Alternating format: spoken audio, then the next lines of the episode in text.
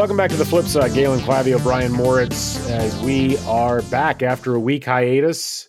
The semester has started. We're past Labor Day. Brian is no longer wearing white, and I feel like we're kind of on the route, unfortunately, to autumn at this stage. Not my favorite time of the year. Brian, what's your perspective? I mean, for one thing, I, I, should say, um, I think the audience is missing out now that we record this, uh, just audio without video, not being able to see my smooth dance moves during the intro music.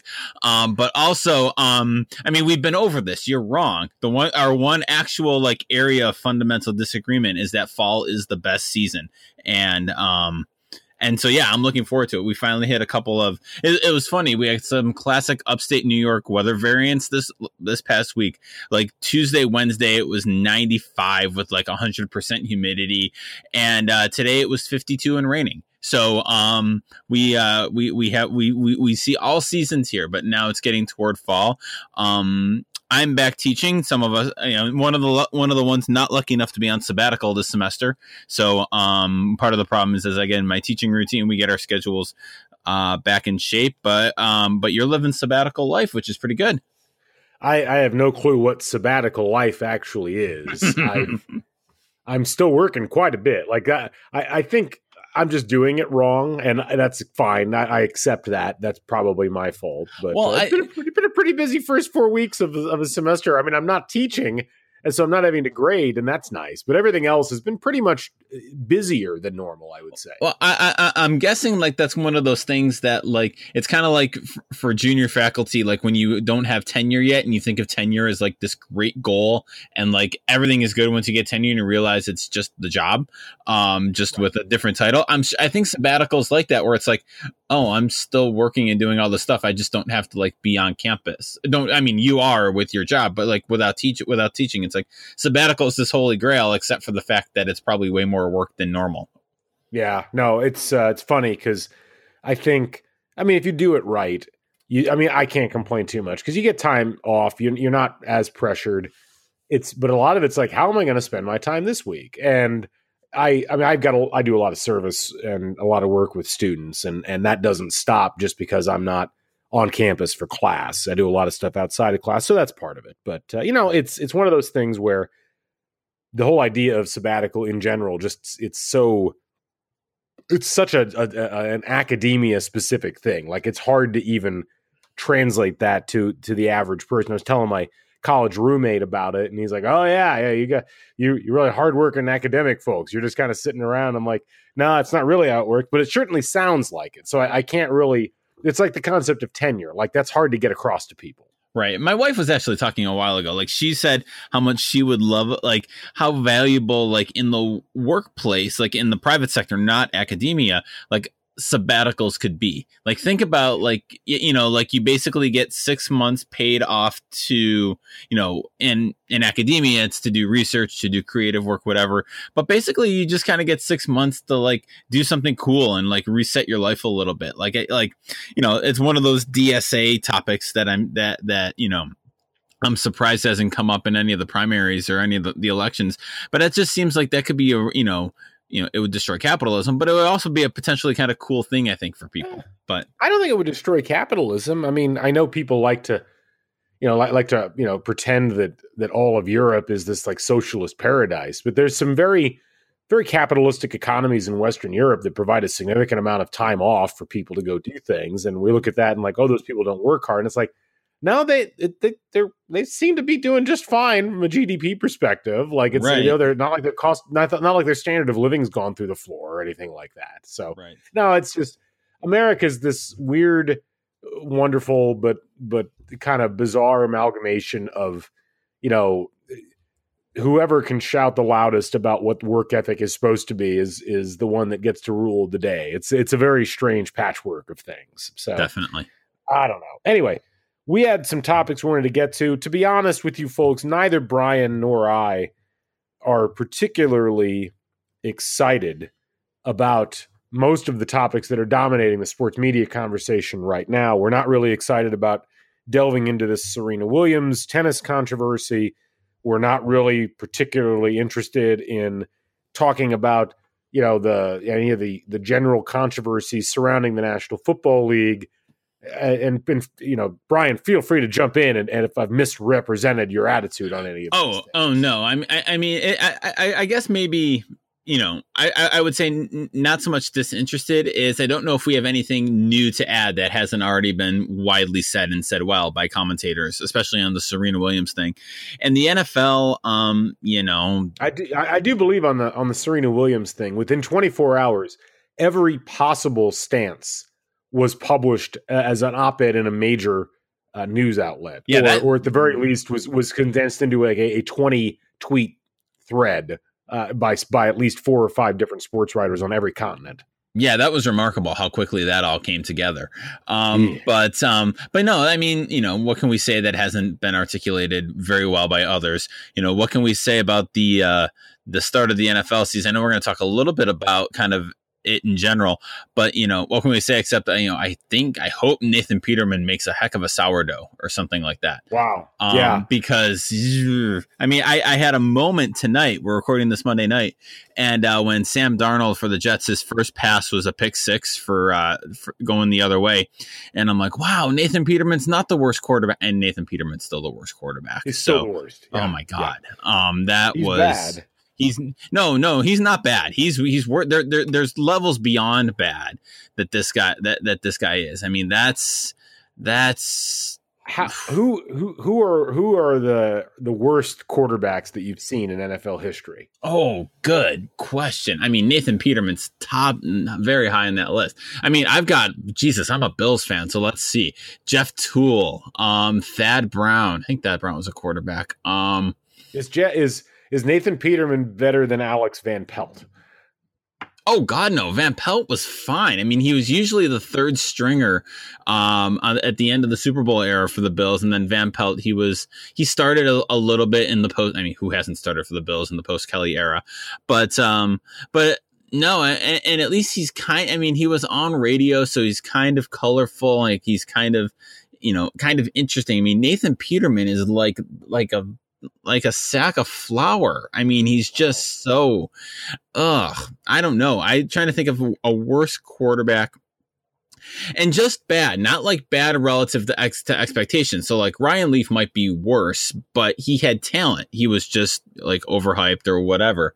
Um, same with like a Jeff George situation on that. But I can't think of someone who's just given multiple chances at, at playing and is just that bad. I mean, he had a zero rating yesterday, 0.0. It is. It, it, it was pretty remarkable. I mean, uh, you know, I mean, it's, it's yeah. like the. I mean, who's the worst quarterback you've ever seen NFL?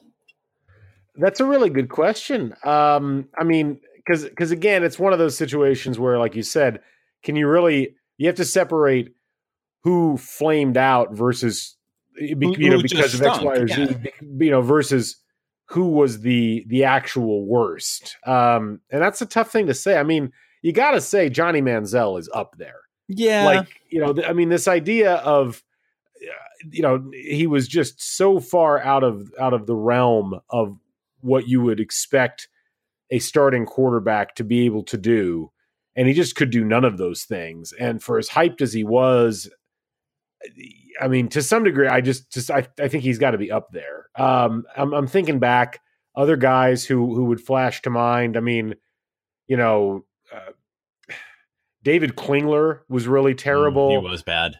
Akili Smith was really terrible. Basically, anybody from the Bills, Bengals, or Browns for like Rick a Mirer was really terrible.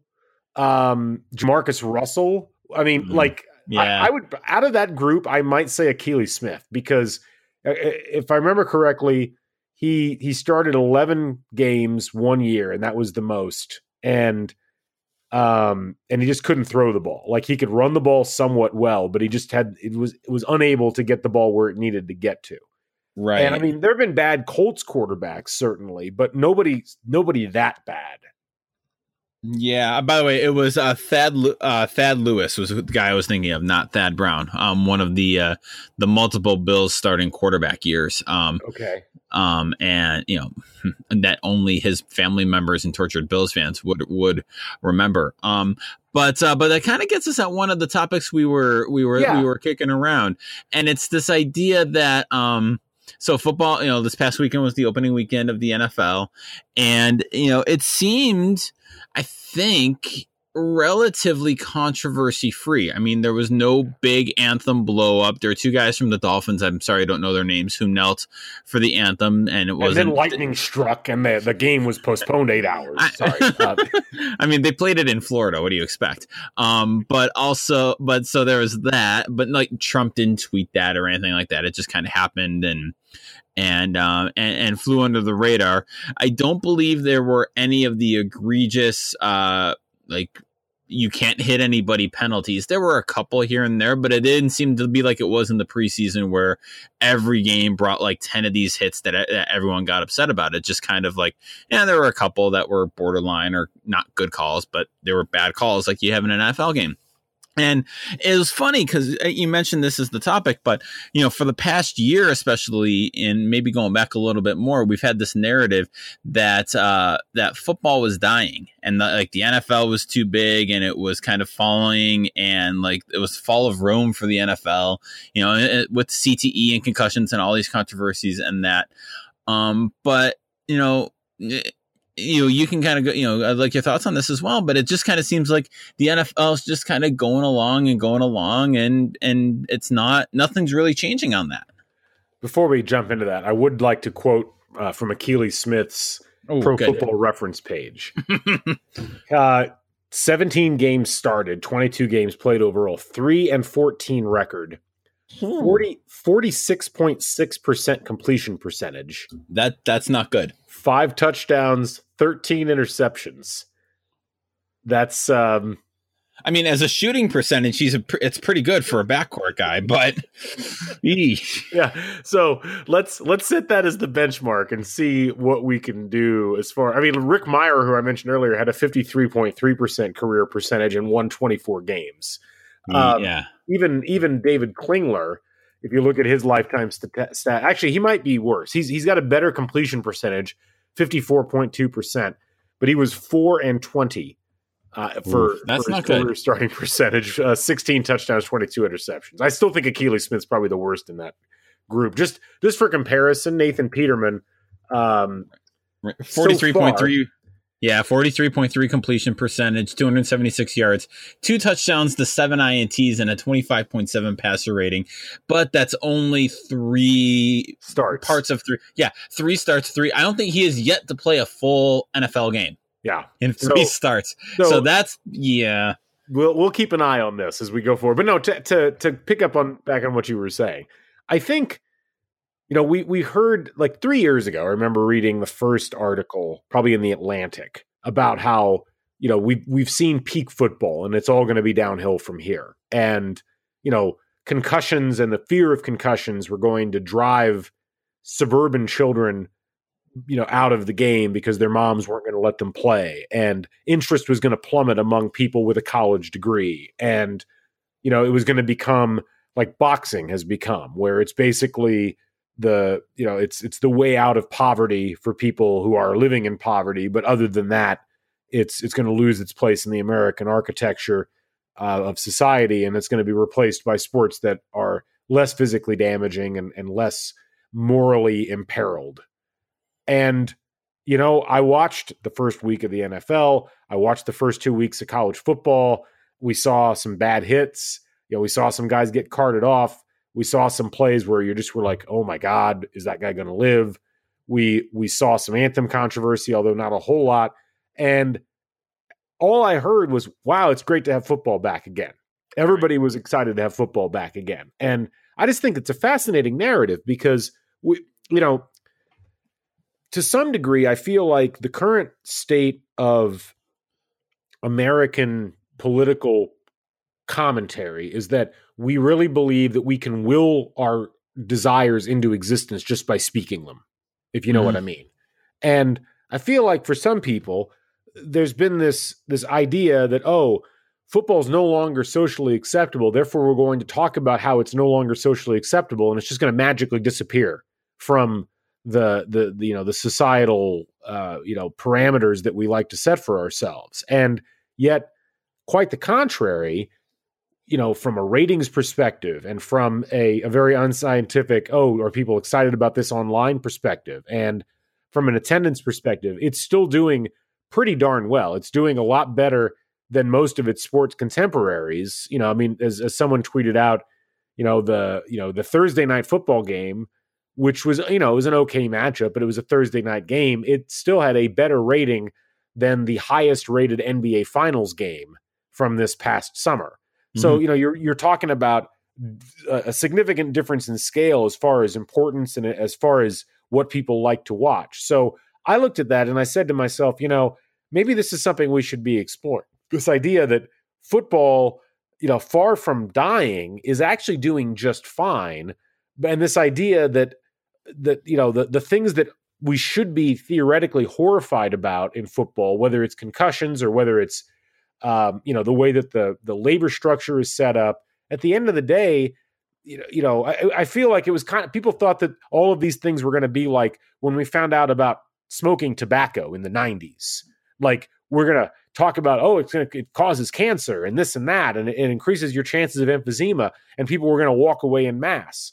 Which, if you remember, they didn't do that then either. Like right. it took 25 years for smoking to suddenly become out of vogue. I don't know. What are your thoughts? No, it's it, it's a really good point, and I think it, it, interestingly enough speaks to this kind of a larger cultural point, you know, and and and I kind of relate it to some of political journalism and political um, punditry with uh, President Trump, and by that I mean like it, it's, it's felt to me since Trump announced his candidacy with the Mexicans are rapists and whatever press conference three years ago. God, it's only been three years. But anyway, three years ago. And uh, it, it seems like there's a certain type of journalist slash pundit slash observer slash whatever is always on the lookout for well this is the thing that's going to sink him this is the thing that's going to make his make people not support him anymore make his supporters go away. Like i think the earliest thing you saw with that was when uh, he trump first insulted mccain the whole i like my heroes who aren't captured or whatever. And like well this is going to do it and it didn't. And so there's this weird kind of magic bullet that like okay what's the thing that's going to sink him and like that doesn't e- exist. It's kind of like the uh it, it's kind of like you know a weird gary hart phenomenon where like hey we found him out j'accuse and and you go down. And uh, it doesn't it doesn't work that way. I don't know if it doesn't work that way anymore if it's a but or if it like never really worked that way and just kind of felt like it did. But like what you're describing with the nfl is it is kind of that. Like we have all these data points that are like, hey, it sounds like the NFL is not a great thing, you know, CTE and you know, I think this really started not just with CTE and co- the concussion stuff, but with the domestic violence stuff. I mean, this was after Ray out of Ray Rice and the Greg Hardy situation uh, stuff and all that. And um, now you add in all the anthem controversies about that. And yeah, I mean, and, and it almost feels like you know, all the hysteria that there was about ratings being down. Well, ratings are down across the board for everything, as we've belabored on podcasts like this and in spaces like ours for a very long time. Like ratings are generally across the board down for almost everything. Um, and you know, maybe the NFL isn't isn't having this enormous growth anymore, but I do feel like it's kind of stabilized, and you know, it has that um that kind of place in our sporting culture. And, you know, like yesterday, I was, I watched most of that atrocity of a Bills Ravens game. And I wasn't watching really close. I mean, there's nothing to see. It was, by the time we got home from a movie, it was already 14 nothing. But, um, you know, it's back like I had it on. It's a, it's like the background thing that you kind of have on, and you look up and you do other stuff, and you you you have it on. And football is really well suited for that. It's it's a sport that that feels is works well in that way. And yeah, people like the NFL. People play fantasy football, so they're super invested in it. And now all of a sudden, you know, I think it's helped when you have Aaron Rodgers back and having that big game last night and uh, the big comeback. And uh, like there's some star power again. Um, I do think the one thing that could, the only thing that could potentially may, I don't even think hurt the NFL, but it does seem like a lot of the big stars are people who've been around for like 10 years now. Um, but you, I mean, you do have, you know, young, younger stars coming up or relatively younger compared to like the Brady's and the Rodgers and stuff like that. But it does, it does feel kind of like all the yelling people do about football is kind of like, yeah, it's bad. Okay, but football's on.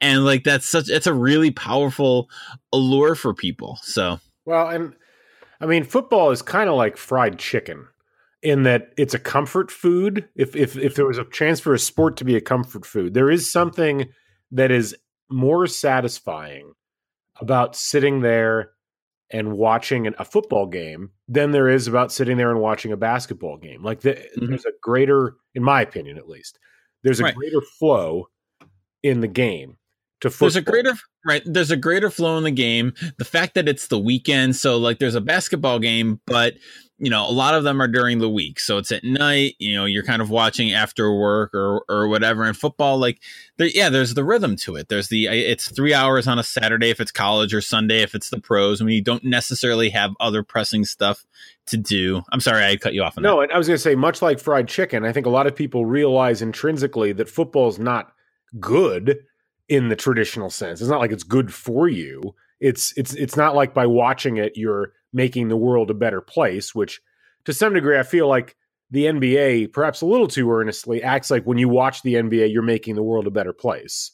Um, right. but but people watch, you know, the, the people eat fried chicken even when they're not supposed to because they like how it tastes and it makes them feel good. People watch football because it makes them feel good, and there's a certain it, it's like a cultural currency that kind of runs through a bunch of different maybe maybe most of the cultures in the US and that might be the thing that's most interesting about football is like how woven into the fabric of almost every culture in the United States it is. You know, I mean certainly there are some exceptions, but it's obviously it's present in northern culture, it's present in southern culture, it's present in western culture, it's present in in you know traditional like wasp you know culture. It's it's you know certainly prevalent in in Catholic culture and and you know Southern Protestant culture and Black culture and you know Hispanic culture. Like it's really it's there's very few places that football doesn't penetrate, and I don't really think you can say that about most of the other sports out there right now in the United States. Like there there's something that limits the participation of a major part of the American tapestry in almost every other sport except for football. Right. And I mean, it gets the pageantry right. It gets like the big, and, and, and it gets scarcity right. Like there's only 16 games. So like there's a, there's that limited aspect of it. I do want to get to the gam the, the fantasy aspect of it because yeah. I think that's a that's a that's a valuable part of it, and it kind of relates to another kind of topic related to this that we, we that we had mentioned. Um, and this is the first NFL season since the Supreme Court held that uh, gambling can be le- states can determine whether uh, gambling on sports is legal. Can they gamble I, on the flip side? Oh God, I hope so. I mean, um, is there is there like an over under on the number of times that you're going to mention the Avett brothers in a given podcast? or yeah, or something like that, or like how often I hit the thing on my microphone, something like that. That's the over you want to take. Um, but um, but but the other so um, this was I remember a spate of columns that came out after this ruling came out, and it was like how sports media was about to change forever, and this is like the all caps change forever. Like legalized gambling was going to revolutionize and change fundamentally sports media and sports journalism, and the type of information that we were going to have to give uh, give readers, and the type of uh, information readers were going to demand, and all this stuff, and and I, I don't know, I don't feel like anything's changed. Do you?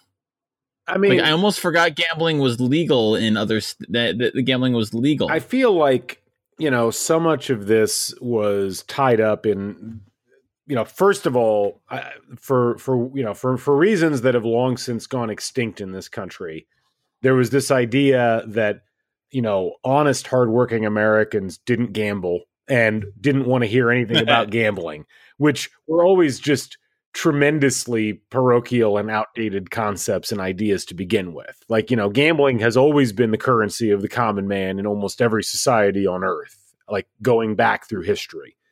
And, you know, the lack of gambling on sports, at least the lack of official officially recognized and legally sanctioned gambling in the United States was you know it was it was generally the you know the result of a bunch of people with relatively puritanical attitudes about these things who got into positions of power and made the rules.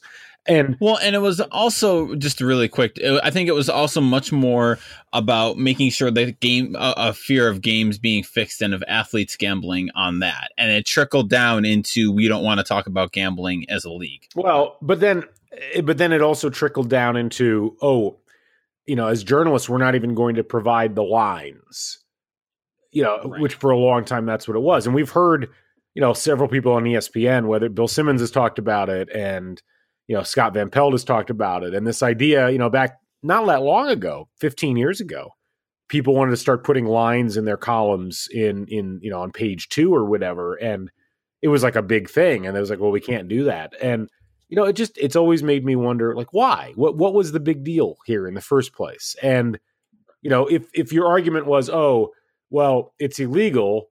Okay, well, I don't I mean, it's illegal in the same way that like you know, kids drinking underage is illegal or people smoking marijuana is illegal. It's like, yeah, it's illegal. And like the vast majority of your audience is still doing it.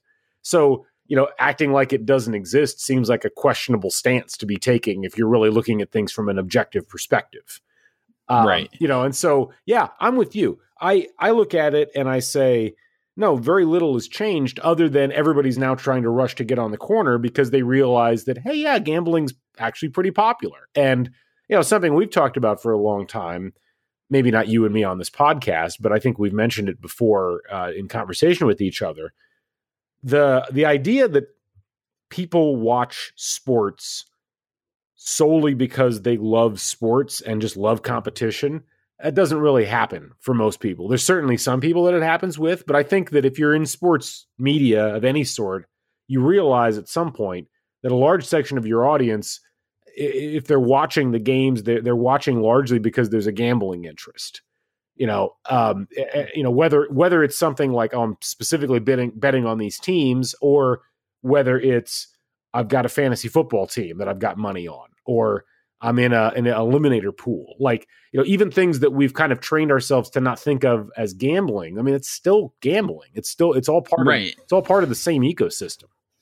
Right. Yeah. Like the uh, the the knockout pool that you have at work that you everyone throws five bucks in for the season. Like the, yeah, that's as much gambling as anything. You know, betting whatever the line is on a game, or you know, placing individual bets or something like that. And same as fantasy football. And you know, I think I think that is you know one of the secrets of the NFL success is that gambling option, that that that gambling connection. You know, whether it's fantasy football, knockout pools you know picks whatever you know that you know it's the same reason the NCAA tournament is the probably is the most popular part yeah. of the uh, of college basketball. That's why the Super, the gambling the Super Bowl is the most watched sporting event on the planet, or not on the planet, but at least in the United States. You know, it's it's not because right. people really love football that one day. It's because and there's something for everybody to gamble on. Yes, and you got to you, you get a square, and it that's an it, that's a really interesting kind of discussion. Is kind of what we I'll sp- use the collective we. You can use it individually. What we define as gambling versus what we don't define as gambling. And there's this like I feel like there's this like definition of gambling that's like you know the CD and you're you're in a casino or you're running numbers with a Ray Liotta on the street corner, and you're like you know betting you know the the, the different lines on something like that, but you don't think of the Super Bowl, uh,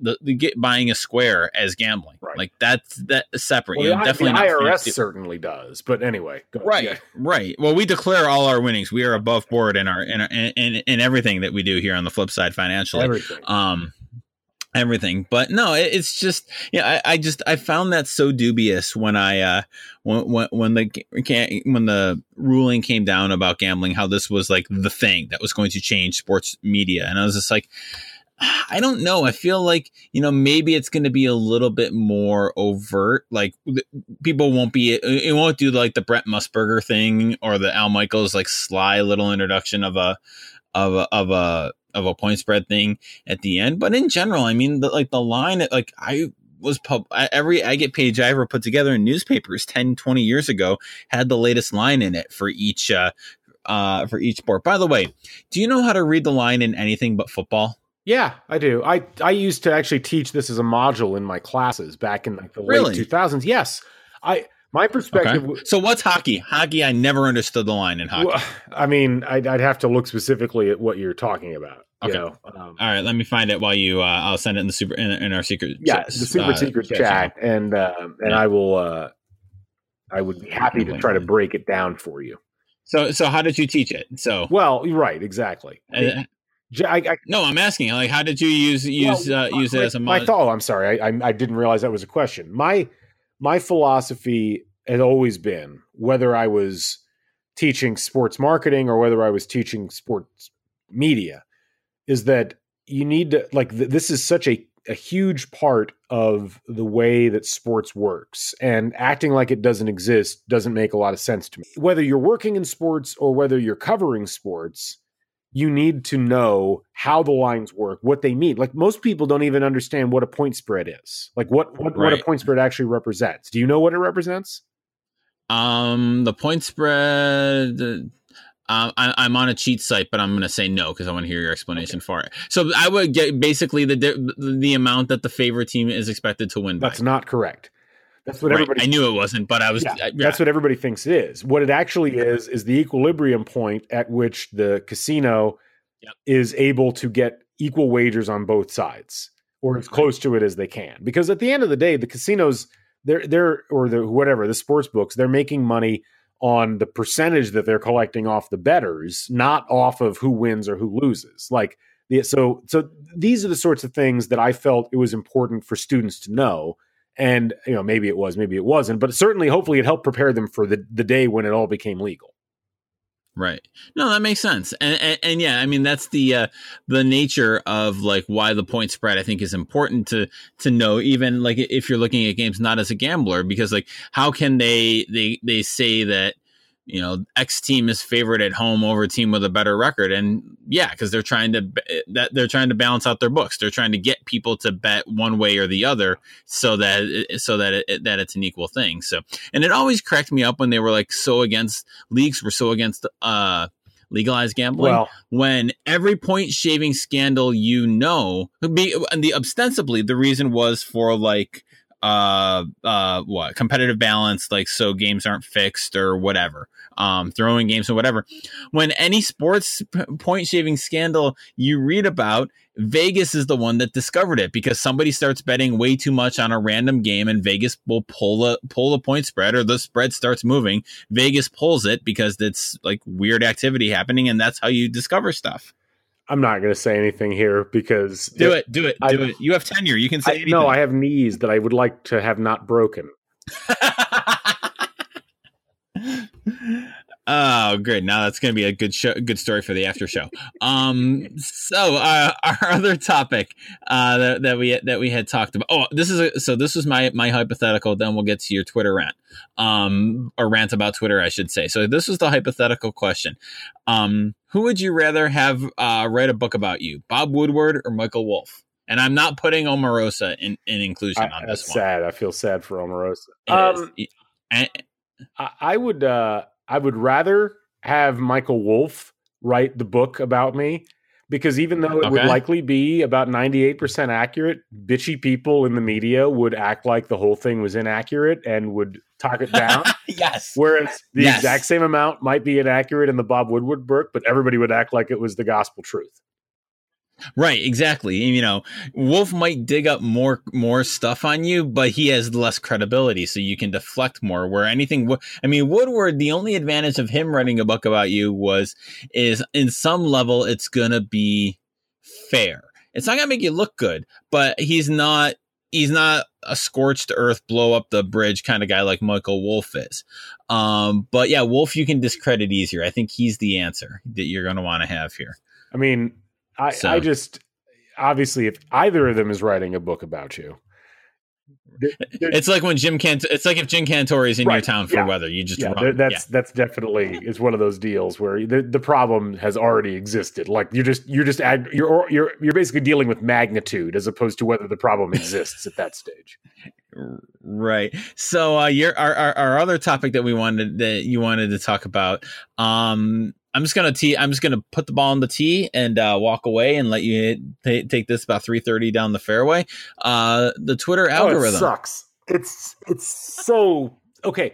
I don't remember.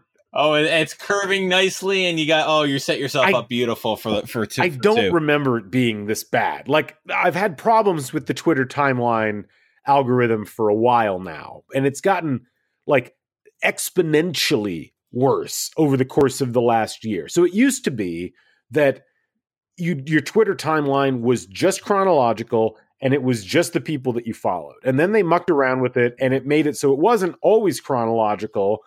You'd have some promoted ads pop in, but it was generally you could still kind of keep track of what was going on. Then they started letting, you know, things that your friends liked that you weren't following pop up in your timeline. And now that's the worst. Well, no, I, yeah. I think the worst is now. Like yesterday, I posted this on Twitter um, the, the you know I, I took a, a, snapshot of my Twitter feed at like 5:50 yesterday, and it was the the four tweets that were there. There was one that was five hours old from a writer that was covering the Brickyard and was still at the Brickyard because it had been canceled yesterday. There was one that was 22 hours old about a football game that had taken place the previous night there was one that was 59 seconds old from Stephen A. Smith, but that's a whole other set of concerns. And then and then there was one from 23 hours ago about the football game that both both writers covering the same football game. And you know, it's like if you and this is the thing, like if you follow sports people who cover games as it has they happen, if you cover news people that cover any sort of topical news, the algorithm has basically become unusable because things that happened yesterday that have no pertinence whatsoever anymore because they were in the moment have now popped up on your timeline when they don't need to. And it's just like you know the the the whole argument for using Twitter for news was that it was an instantaneous sort of deal where I tweet it, people mm-hmm. see it, and then it goes away and we replace it with more pertinent material as that comes up. And now the algorithm itself is digging up n- no longer pertinent material and forcing you to see it all over again. Right. And it's doing this throughout the day too. Like it's not just like you know, you wake up and you check Twitter or er, first thing, you check it during the day. You have that like while you were gone section, and it's a spe- specific section. Usually like what five six tweets or something. And it's usually people you know it, it's old stuff but it's usually people who you it, for me at least tends to be people i interact with a lot. Like you'll be up there friends of other friends of mine authors writers like people who i have interacted with liked retweeted corresponded with on twitter. And okay, that's not always super useful, but at least that's kind of like the good summary of, hey, I've been away from this for eight hours. Okay, like I sleep eight hours, six hours, and uh, and, and this is what has happened since then. Um, but yeah, it's it, it's completely out of whack. The um the worst is, and we're gonna see this coming this week, I bet, when, when there is a a weather incident or a wet like a real bad storm or something going on with the weather. So we're gonna see it this week when the hurricane uh, coming to the east coast when you see not only people retweeting and liking weather ser- update like weather service updates from not your area which is always confusing as hell um, but now you're going to see outdated weather forecasts popping into your timeline because of the algorithm or because somebody liked it or whatever. And that just I mean, that gets into a dangerous situation now. If you're if you're seeing old forecasts or outdated information at a time and a, a platform where you need updated safety information, I mean, that goes from frustrating to a to a public safety issue. But yeah, I don't I don't understand why. I don't understand. I've never met so these people have to exist, but I I have never met somebody who likes the algorithm timeline versus the the the, the chronological the reverse the, the reverse chronological timeline. I mean, Instagram's kind of famous for having mucked it up by doing that. Um, but they're Facebook and Facebook's weird anyway.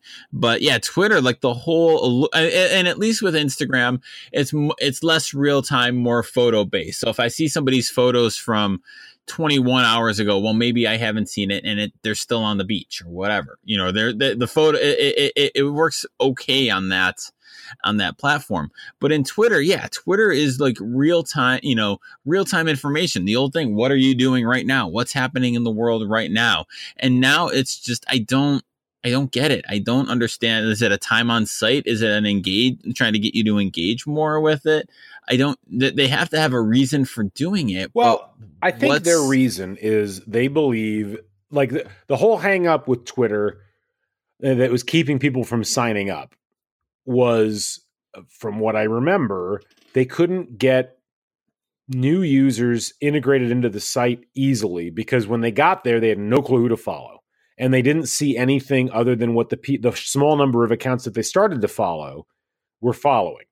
And then they made sure. changes, but what they ended up doing was they they ended up kind of making it so that if you used it a certain way, if you were kind of a power user of Twitter before, or at the very least a competent user of Twitter who had a curated list of people that you followed, you know, mm-hmm suddenly your way of doing it was no longer valid and and, and usable and it, it ended up with your timeline being this cacophony of information because this ultimately the algorithm is not designed for you it's designed for the recently hatched egg that only follows 50 or so accounts because those right. that's the growth in the eyes of the corporation that would be my guess i don't think it's a good policy but right. i think that's the policy that they follow well, no, and it, and it, and it was, I guess, you you trying to make it more palatable to the to the new users, to the non power users, uh, or something like that. But I'm looking at my Twitter feed right now. Like, I have a tweet from five minutes ago that was retweeted by someone I follow. Okay, fine. Uh, one minute ago, one minute ago, four hours ago, that somebody uh, a tweet that somebody had liked, and it's somebody I are the tweet was from Bomani Jones, so it's somebody I already follow. So there's a chance I saw that tweet, and I'm now seeing it again because somebody liked it a tweet from September, a tweet thread from September 9th, uh, which people have like two minutes, and then two minutes ago, 14 hours ago, tweet like two minutes ago, eight minutes. It's, there's no, it's, it's, it really, it's, it's, it's it, it, it is, impossible yeah. to follow. I know. It almost, yeah, it, and it almost does kind of feel like that, that, the the recipe blog thing, you know, where they like have the the the 600 word essay on why this chicken is so good before you get to the recipe so that they can increase the time you spend on the site and make themselves more valuable. It really does, in a way, feel like Twitter's doing that a, w- with this in, in a way to kind of like, okay, you kind of got to get your, you, you can't scan through really quick to see what's going on. You've got to kind of spend time on it. It's just, it's, I mean, uh, of all the things that makes Twitter awful, this has got to be in the top three because because it makes it you're right. It makes it kind of uh, unusable for the good that um for it, it does away with the good of Twitter, which was, hey, this is a snapshot of what's happening this second in the world, and now it's just it's becoming Facebook. I think that says it all. I don't I don't know that we need to add any more, but yeah, no, it's I I don't no. know. I mean, name me a social network that you're satisfied with at this point in your life. Oh Jesus. I mean, that's a I mean, maybe Instagram. But I'm not but I'm more it's it's less that I'm I guess satisfied is the right answer. Like I'm not super thrilled with it. I do think it's interesting what's going on there potentially in the journalism space, but I'm not Instagram is the one social network that I'm not like actively mad at most days. Like I get on Facebook, I'm actively mad at it. I got on Twitter, I'm actively mad at it. So I guess by default, I, I I'm not mad at Instagram, so that wins, which is a glowing endorsement of any social network. I mean, what about you? Does anyone work for you these days? No, and you know, more you know, like increasingly, I just I don't get much out of the experience because yeah. what gets elevated on my Twitter feed, I feel like is largely people I don't want to hear from, uh, whose whose whose commentary and perspectives I'm not particularly interested in, and even muting those people does not seem to change the fact that those types of opinions and those types of commentaries seem to constantly find their way into my feed. Um, and that's a problem. Facebook, obviously, I mean, it's there and you know, it's it's you know, but but I've I've discovered that I'm not getting messages from certain people on there, at least not seeing things that they're posting on their own feeds and when I go back and look, and I'm like, oh, okay, uh, I wish I'd seen that. I would have much rather had that than the people that I am following. Like it's almost, and same thing with Instagram. Like they're too reactive. It's like when I see one interesting thing that a person that I would normally never click on posts something, and I look at it, and then a Facebook immediately decides that that's the person I want to see everything from. And it's like, right. no, like just no, I don't. I that's not how that's not how yeah. it's supposed to work. And right. uh, you know, it's uh it's funny because I just I I'm I, as much as I've used social media, I feel like algorithmically these companies are backing themselves into a corner that they can't get out of because they're they, they just they're taking what should be a pretty straightforward method of information communication and delivery and scrambling it to basically unrecognizable extremes and i just don't see the benefit right. it would be like it'd be like if news sites it, when you went to them like took all the articles and videos that they'd posted in the last week and presented them to you in a random order and right. Or, which is basically what Gannett well, does anyway. Fair point. Yes. So no, I, it's, it's disappointing, and I I generally use social media less now than I did two years ago, and it's not because I don't like the idea of social media; it's because I don't like the algorithms that they're using. Right. My wife does, has done something interesting in the last uh, last few weeks. A few years ago, she had started a, a second Facebook page and like made it really, really small, like immediate, like fr- um, family and like very, very, very close friends. Otherwise, and she restarted it recently, and she has like I don't know 35, 40 friends on it, and you know she's not very active on it, but she's saying like how much better her Facebook like Facebook experience is with that because it's basic it is it's you know it's not really algorithmically been programmed yet but it's all people that you know when they post something she doesn't she likes hearing from it or doesn't and they and we, none of us post a ton. So it's not like in, instead of this like weird mass of like 800 people or 300 people or however many friends you have that you've kind of accumulated over your social media life um and so so yeah I, I don't know. I just i find you know, I find social media less fun, less interesting, less valuable, um, all around. Like from the political opinions that I see on there, it, it just it doesn't feel. I wholesome's a weird word to say, but it doesn't feel wholesome. It doesn't. It, it, it feels like any benefits I get from it are ancillary to to to the pros on it. So like like one dumb example, like I made a joke on Twitter and on Facebook yesterday. Uh, I think it was around about twenty to nothing in the Bills game. I wrote, "Guys, I'm beginning to think the Bills might not be very good." Um, and I got a lot of comments where like, "You thought they were? You when did you think they were going to be good?" I'm like, guys that it, it, it, was not a good joke but it was still it was still sarcasm it was still it, it, it was it was a joke guys and um and, and, and, I don't know. So, so I feel like I'm like, oh no, I, I don't want to be here, guys. That, uh, I don't know. So it's a whole lot of I don't know. It's, it's just a whole lot of I don't know. I guess with social media these days. So anyway, that's that's that. Any other topics before we finish up? Ah, uh, let's see. I don't speaking of topics, I'm just rolling through my Twitter feed now, and there's nothing exciting there. So, um, so, so no. no. I don't think so. Right. I think no. So we got right. nothing. No, that's fine. Well, we'll be back later on in September with another episode of the flip side. If you've got comments or questions for us, you can send them to us at Dr. GC or at BP Moritz or at Flipside Pod. That's also a good possibility to get a hold of us. Um, stay dry out there, particularly those of you in the in the uh, Carolinas. Please uh, keep an eye on the skies and uh, please get out ahead of any dangerous weather. We hope that uh, that area of the country ends up coming out of things safely. Um, yeah, Definitely. So. And uh, and uh, L'shana Tova to yes. anybody celebrating New Year's uh, this week. Glad to glad to have you along on this this journey uh, through space on on planet Earth. It's uh, it's a fu- I, I'm always worried I'm going to get L'shana Tova wrong, so I'm always hesitant to say it. But the sentiment is certainly there on my part as well. No, I I, I, always make a point to look up like the the day uh the day, the last class before the the high holy days to, to I, I always Google what to say on on Rosh Hashanah, what to say on Yom Kippur because you can't. Those are two. You, they're not. Inter, not only are they not interchangeable, but they're very different. So like you can't you can't mix up one for the other because then yeah. it's bad. Well, it's uh I remember that because I was not aware of that actually. So anyway, for Brian, I'm Galen's the flip side. Uh, be sure to subscribe to us on iTunes and other places as well. We'll catch you folks on the flip side. So long, everybody.